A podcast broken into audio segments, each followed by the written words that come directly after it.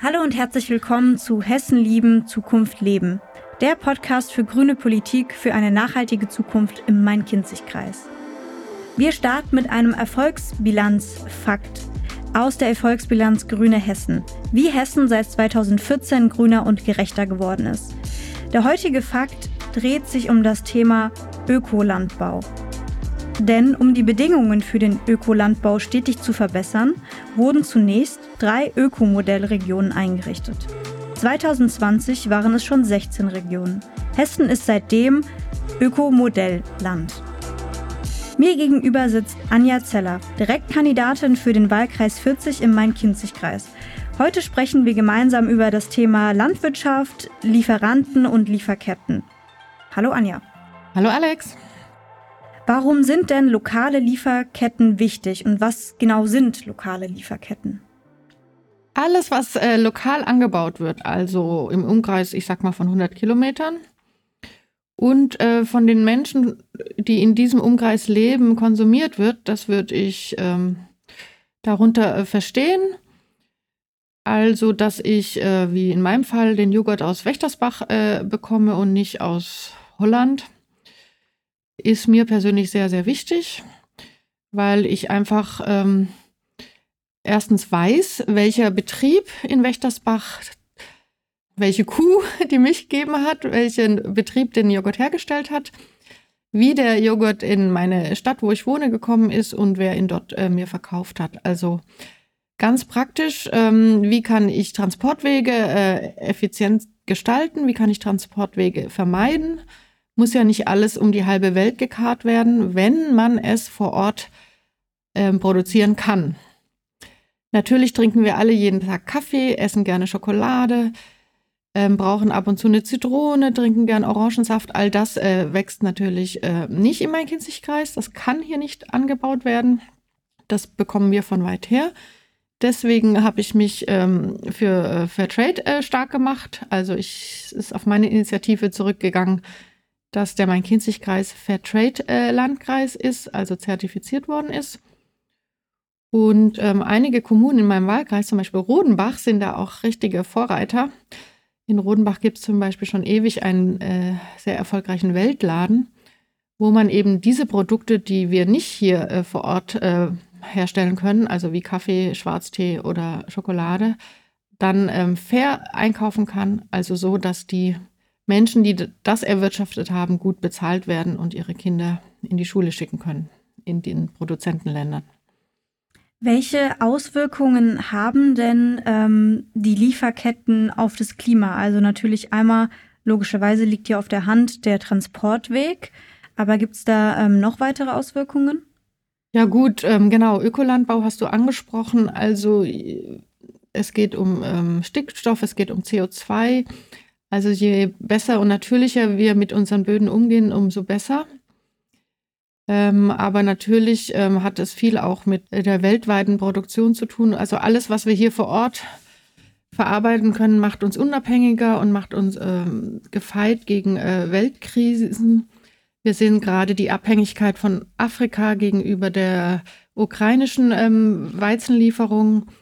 Also alles, was wir ähm, ich glaube, das hat uns nochmal die Augen geöffnet. Ähm, der Krieg, aber auch Corona, also alles, was die Abhängigkeit von China, von anderen äh, weit entfernten Produzentenländern ablösen kann, ist äh, willkommen.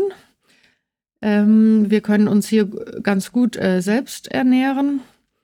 Einige Menschen probieren das ja auch aus, autark zu leben mit, äh, mit Schrebergärten oder mit ihren eigenen mit ihrem eigenen Anbau. Aber es geht natürlich äh, um was anderes. Es geht natürlich darum, die Bevölkerung in Hessen im Main-Kinzig-Kreis, im Rhein-Main-Gebiet bestmöglich zu versorgen, egal was passiert. Und dafür brauchen wir äh, gute Böden und wir brauchen auch Betriebe, die diese Böden äh, bewirtschaften. Oder auch äh, bei der Tierhaltung. Wir alle ähm, mögen, glaube ich, Käse, äh, Milchprodukte, wenn wir nicht Veganerinnen oder Veganer sind. Und ähm, wir haben das Glück im Main-Kinzig-Kreis, dass hier viel äh, vor Ort passiert. Und deswegen plädiere ich dafür, dass wir darauf achten und äh, das auch fördern, die eigene lokale Produktion zu nutzen.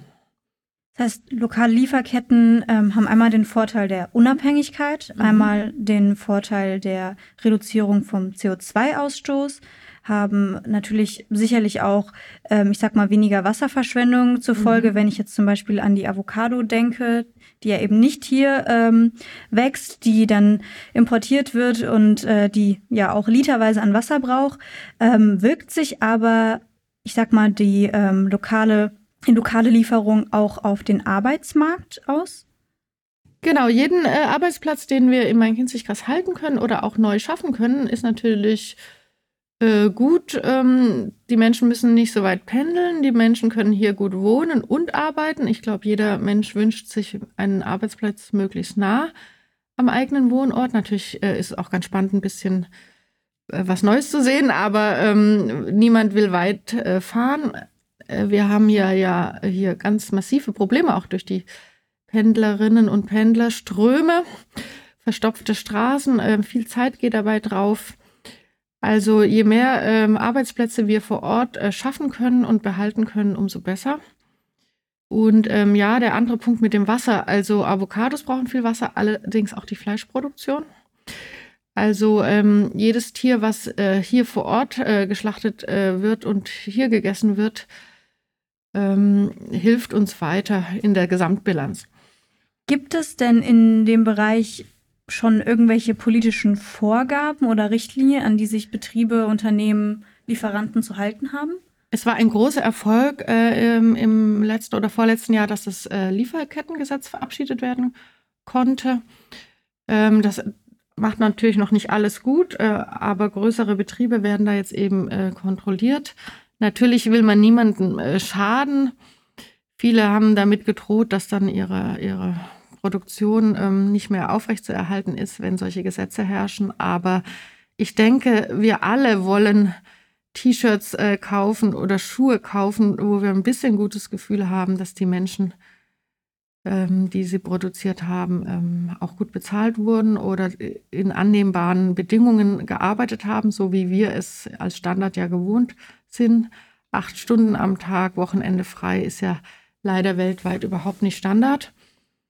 Auch viele Kinder kommen zum Einsatz, gerade auch bei der Kakaoernte und, und, und. Ich möchte, dass alle Kinder äh, zur Schule gehen können, dass alle Eltern die Möglichkeit haben, ihre Kinder zur Schule zu schicken, damit äh, Kinder nicht äh, zum Familieneinkommen äh, beitragen müssen. Davon sind wir weit, weit entfernt. Aber all das müssen wir auch hier vor Ort mitbedenken, weil wir eben die ganze Welt jeden Tag auf dem Tisch haben. Und ähm, dafür möchte ich die Augen öffnen mit ähm, Unterstützung von Fairtrade, aber auch mit der Unterstützung ähm, von den Produkten, die wir hier lokal und vor Ort kaufen können. Schmecken auch besser oft. Wir haben schon darüber gesprochen, welche Auswirkungen das auf das Klima hat im äh, negativen Sinne. Gibt es aber auch äh, Auswirkungen aufs Klima oder auf den Anbau hier, dass alles wärmer wird im Sinne von, äh, gibt es jetzt irgendwie einen Wandel in der Landwirtschaft oder in der Produktion hier vor Ort? Kann man Sachen anbauen, die man vorher nicht anbauen konnte? Ist das gut? Ist das schlecht? Also ich mag's. Ich habe auch mit einer ähm, Pferdefutterproduzentin gesprochen, die das auch begrüßt. Also die jetzt einfach mit Bäuerinnen und Bäuern hier in der Region zusammenarbeitet äh, und äh, bestimmte Erbsensorten da jetzt hier wieder ausprobiert werden für, für die Tiere. Aber auch für den Menschen ist es spannend. Also viele Menschen mögen ja Kichererbsen, Quinoa, solche Sachen, äh, die wir äh, importieren äh, mussten bisher. Aber jetzt probieren sich äh, eben Landwirte auch damit aus, es hier in heimischen äh, Äckern anzubauen. Gerade äh, die Kichererbse geht in trockenen Regionen ganz gut. Und auch Quinoa wird im Odenwald schon probiert. Also ich denke, das ist auch eine Chance, dass man äh, jetzt andere Arten äh, von Getreide ähm, anbauen kann. Auch bei uns. Manches geht natürlich nicht. Äh, Bananen kann man hier nicht äh, pflanzen. Äh, Gott sei Dank immer noch nicht. Also nur in Ausnahmen, aber nicht in den Mengen, die wir äh, verbrauchen. Auch die Zitrone braucht es ganzjährig warm und feucht. Also das alles geht jetzt nicht in diesen Massen, wie wir sie verwenden, aber ähm, beim Getreide ja. Also ich finde es spannend, was da jetzt alles neu möglich ist und ähm, auch Soja, Tofu gibt es aus Deutschland mittlerweile. Also auch das ist Klimawandelanpassung und auch eine Chance, klar. Das heißt, man sieht hier eigentlich schon wieder beziehungsweise bekommt vor Augen geführt, dass der Klimawandel da ist, dass die Temperaturen steigen, so dass man diese Sachen eben jetzt plötzlich auch hier anbauen kann. Aber man kann, ich sag mal, diesen unschönen Zustand auch nutzen, wie du gesagt hast, und als Chance sehen und damit halt wenigstens, ich sag mal, die, die äh, weiten Strecken, die zurückgelegt werden müssten, vermeiden, indem man es dann eben hier auch auf unseren Ackern anbaut. Genau, wer da richtig gut dazu forscht, ist ja ähm, sind auch die Winzer. Winzerinnen und Winzer, also die merken es ja schon ganz lange, dass sich da was verändert. Also die haben da auch schon mit den Traubenarten äh, drauf reagiert. Und ich denke auch, dass unsere Landwirtinnen und Landwirte da eigentlich Experten sind und äh, wissen, ähm, was geht. Und ähm, ja, da braucht es Mut, auch was Neues auszuprobieren. Aber ich denke, es gibt auch die Märkte dafür. Ähm, Quinoa-Anbau aus dem Main-Kinzig-Kreis. Warum nicht? Ich fände es toll. In unserem Erfolgsbilanzfakt vom Anfang haben wir schon gesehen, es wird was gemacht in Hessen, es tut sich was. Ähm, gibt es jetzt in deinem Wahlkreis äh, oder sind dir Projekte bekannt, ähm, wo du vielleicht auch mitwirkst, wo ebenfalls ähm, etwas dafür getan wird, beziehungsweise gegen diese langen Lieferketten getan wird? Also ein großes Thema ist ja auch äh, Trinkwasser. Und ähm, es gibt schon eine schöne Kampagne von meinem Kinzigkreis, ähm, Wasser zu sparen. Gleichzeitig werbe ich sehr dafür, ähm, Leitungswasser ähm, zu nutzen im Alltag, weil warum äh, muss Wasser ähm, in Flaschen durch die ganze äh, Welt transportiert werden oder aus Frankreich zu uns? Am Ende noch in Einwegplastikflaschen, äh, äh das lehne ich natürlich total ab. Wenn wir doch eigentlich ein sehr gutes Produkt ähm, gut kontrolliert aus unserem Wasser hin ähm, äh, in der Wohnung schon haben, also ich rufe dazu auf, Leitungswasser als Trinkwasser äh, zu Hause zu nutzen, ähm, damit weniger äh, mit LKWs durch äh, die Lande gekarrt werden muss. Ja, das wäre ähm, ein Beitrag. Gleichzeitig muss natürlich Wasser äh, gespart werden bei der, bei der Begießung und auch vielleicht auch bei den privaten Swimmingpools. Das ist klar, wenn das Grundwasser knapp wird, leider. Aber an anderer Stelle die kleinen Mengen, die wir im Haushalt verbrauchen, die kann man guten Gewissens aus dem Eigenwasserhahn nehmen. Das heißt, deine Maßnahme ist in dem Bereich erstmal, ich sag mal, für Aufklärung sorgen und auch vor allen Dingen wahrscheinlich privaten Personen irgendwie Tipps an die Hand zu geben. Genau, also da gibt es natürlich schon einiges, aber das darf nie aufhören. Ähm, bis man jeden erreicht hat, muss man eigentlich mit jedem Einzelnen gesprochen haben. Ähm, ja, aber da ähm, wiederhole ich mich auch gerne. Also Trinkwasser ist in Deutschland so gut kontrolliert. Da haben wir so ein Glück, dass wir es aus der Leitung nutzen können. Ähm, das ist in anderen Ländern, ich denke da an eine Freundin in Barcelona anders, die kann ihren Kindern keinen Schluck aus dem Wasserhahn geben. Die müssen alles Wasser einkaufen, weil es einfach äh, verchlort ist. Also da äh, leben wir eigentlich im Luxus. Deswegen muss niemand Wasserkisten schleppen. Ähm, man kann es auch gut eben nutzen in dem, was aus dem Wasserhahn kommt. Kannst du unseren Zuhörerinnen und Zuhörern vielleicht noch ähm, einen Tipp an die Hand geben, wie man lokaler einkaufen kann? Also gibt es da spezielle Läden oder muss man tatsächlich einfach äh, beim Einkaufen äh, auf die Rückseite, auf die Adresse schauen? Oder also du hast ja gesagt, zum Beispiel dein Joghurt ist aus Wächtersbach. Äh, wie, wie kann man das dann in den Alltag integrieren? Hast du da einen Tipp? Ja, wenn man die Augen offen hält, also es gibt auch Supermärkte, die äh, mittlerweile regionale Ecken haben. Also da lohnt es sich zu gucken, gerade bei Brot, Fleisch, Käse, Schafsmilchprodukte. Haben wir ja in Hammersbach äh, den Hof, äh, das Hofgut Kapellenhof, äh, wo ganz toll gearbeitet wird. Also ich finde, das schmeckt auch alles äh, super, was wir hier haben. Dann gibt es die äh, Regiomaten, also wenn man was vergessen hat, dass man am Wochenende einfach zu den Höfen direkt fahren kann und sich da noch das Grillfleisch holt oder den Salat oder auch die Nudeln. Dann gibt es eine große Kette, die jetzt versucht, also Teegut mit den kleinen Ablegern, den Theos, 24 Stunden Einkauf zu ermöglichen. Da ist auch viel äh, Nachhaltiges und äh, Bioware dabei. In vielen einzelnen Ortsteilen gibt es das schon, auch am Hanauer Hauptbahnhof, aber auch in, in Schöneck und in Rodenbach.